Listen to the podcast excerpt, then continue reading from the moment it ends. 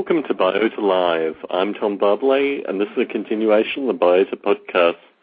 For more information on the Biota Podcasts, check out biota.org slash podcast. We have our first caller. Hello, first caller. Hey, Tom, it's Bruce. Hey, Bruce, how's it going? I got your message. It's wonderful, actually.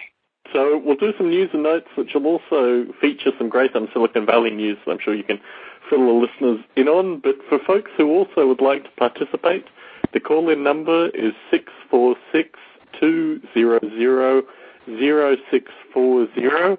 We have an active chat room. Um, for the past couple of days, we've been doing a special Thanksgiving series for Biota Live, and we'll do another one tomorrow.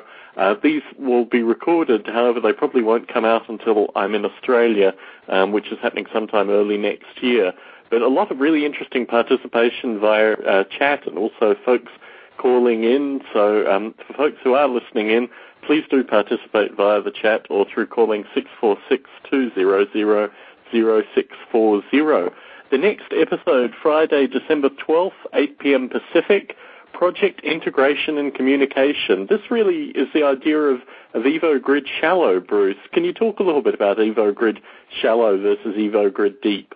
Yes, uh, in fact, the idea is if you had a lot of different artificial life simulation environments, how to get them talking and exchanging objects. So virtual ants simulations are, uh, the ant objects are feature, featured in virtual forests, and everybody gets the richer because there's objects going back and forth in a kind of a grid.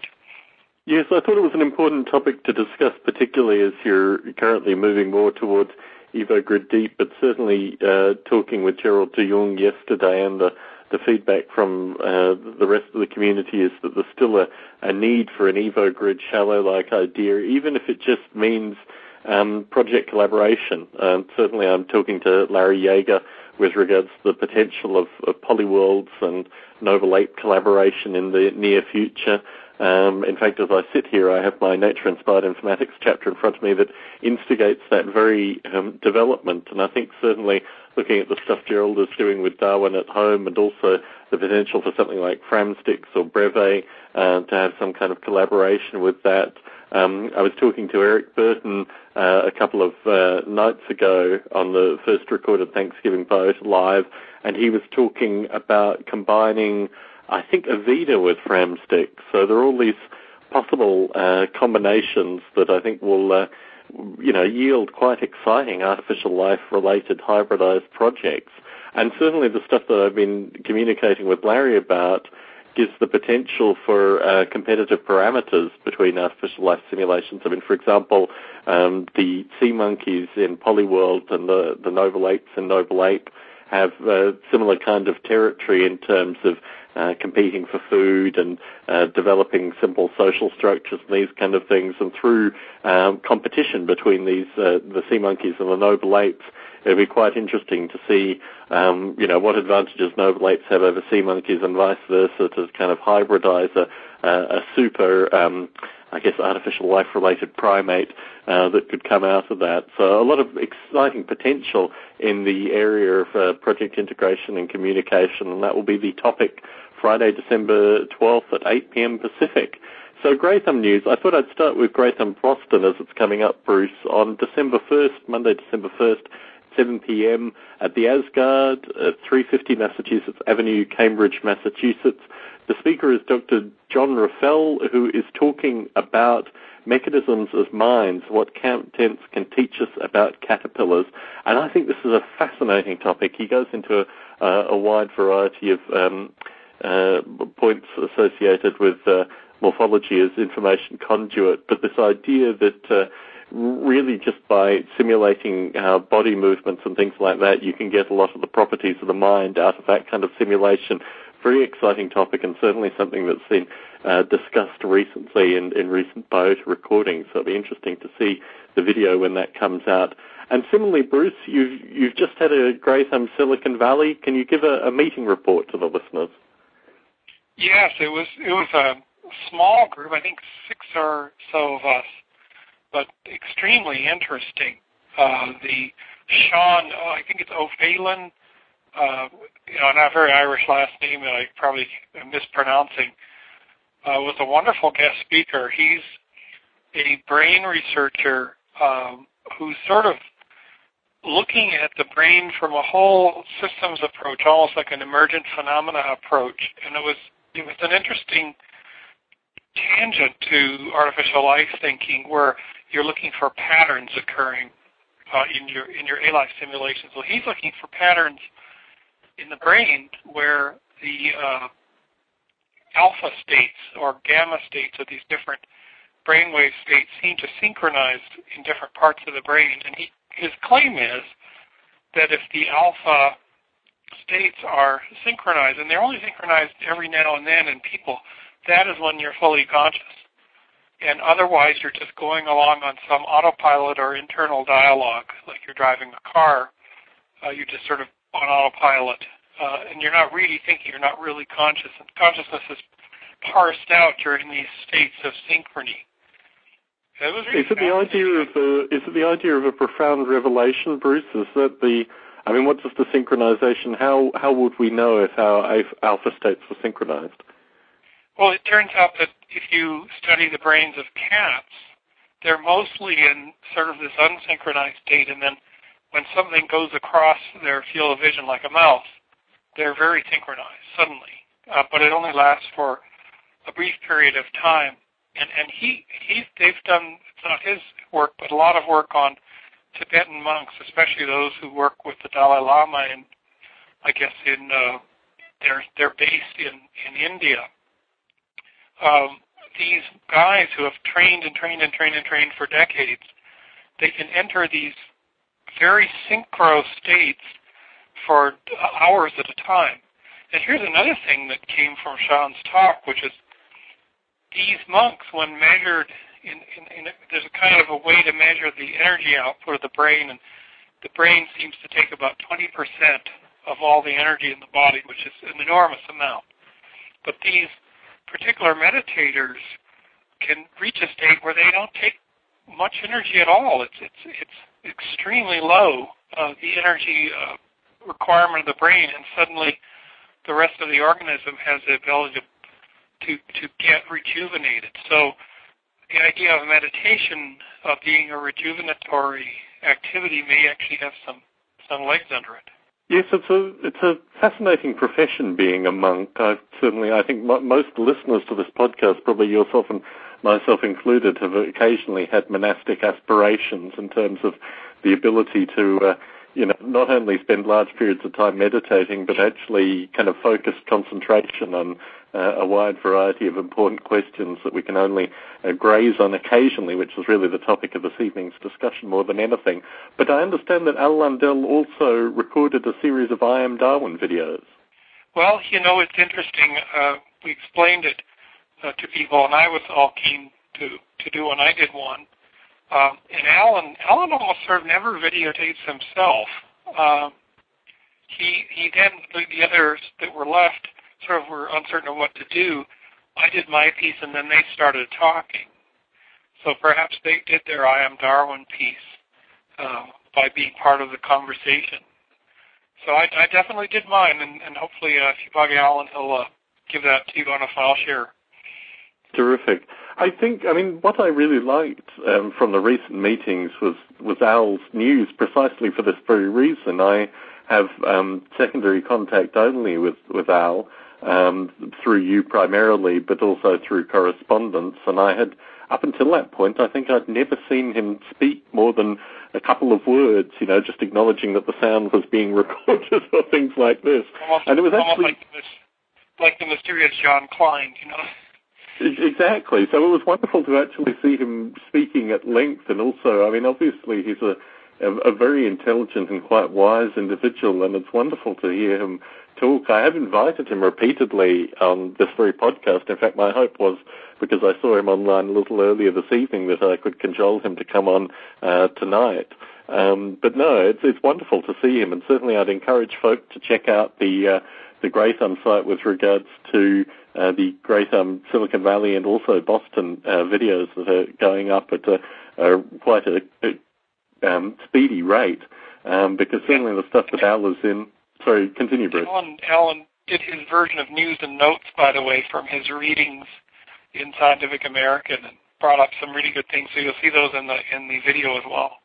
Yeah, I mean that's what I liked from the last one. I think it's an interesting take on um, the structure of Gratham Silicon Valley that you have people coming in from so many different areas and their own particular, um, you know, insight into news stories is, is fascinating to watch. A great resource. So and uh, thinking, uh, I'm thinking Irene or Irina, the uh, Russian lady, has produced a site for Gratham Silicon Valley, uh, which you probably got. Certainly. The, and and she's requesting anybody out there involved in any project, uh, despite they may not be in Silicon Valley, is free to send her links uh, so she can beef up that that site. And we're missing one very important thing with regards to the Gratham Silicon Valley meeting. You launched EvoGrid the movie. Oh yes, yeah. Thanks for reminding me. Yeah, it's it uh, literally that that morning before uh, I got busy and uh, Brian finished version 10, draft 10 of the movie, and I tried to put it up on Google Video, and Google Video is now getting such to be a, such an unreliable service that I said, well, that that does it. I'm putting it on YouTube instead. And so it's on YouTube. It's on the evogrid.org site. It's linked in right there.